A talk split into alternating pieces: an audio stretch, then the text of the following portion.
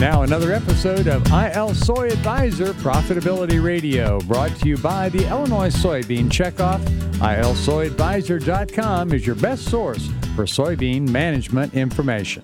Well, folks, we've had the good pleasure of having Carrie Rinker from Rinker Law in Champaign, Illinois, with us, discussing that as we start the new year, we need to take a good look at and uh, Carrie, we, we appreciate you joining us and filling us in on some of your thoughts, uh, process of the succession, the estate plan, uh, how we make that transition from one generation to another. We've talked about a lot of legal issues and some legal thoughts. What are some other legal considerations that we haven't talked about the farmer should be aware of coming into 2019? Well, Gail, my pet peeve in agriculture is that farmers tend to be in a handshake culture.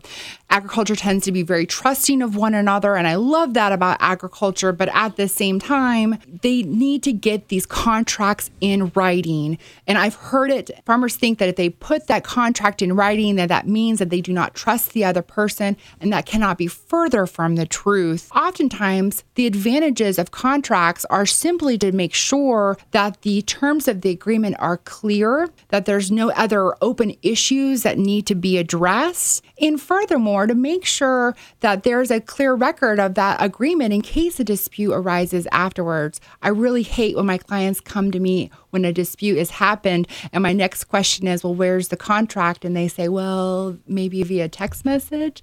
And so let's get those contracts in writing in 2019. Thank you very much. We've had the good pleasure of having Carrie Rinker from Rinker Law with us from Champaign. Illinois. And remember, soybean management pays. Visit ilsoyadvisor.com for more recommendations. That's ilsoyadvisor.com, funded by your soybean checkoff.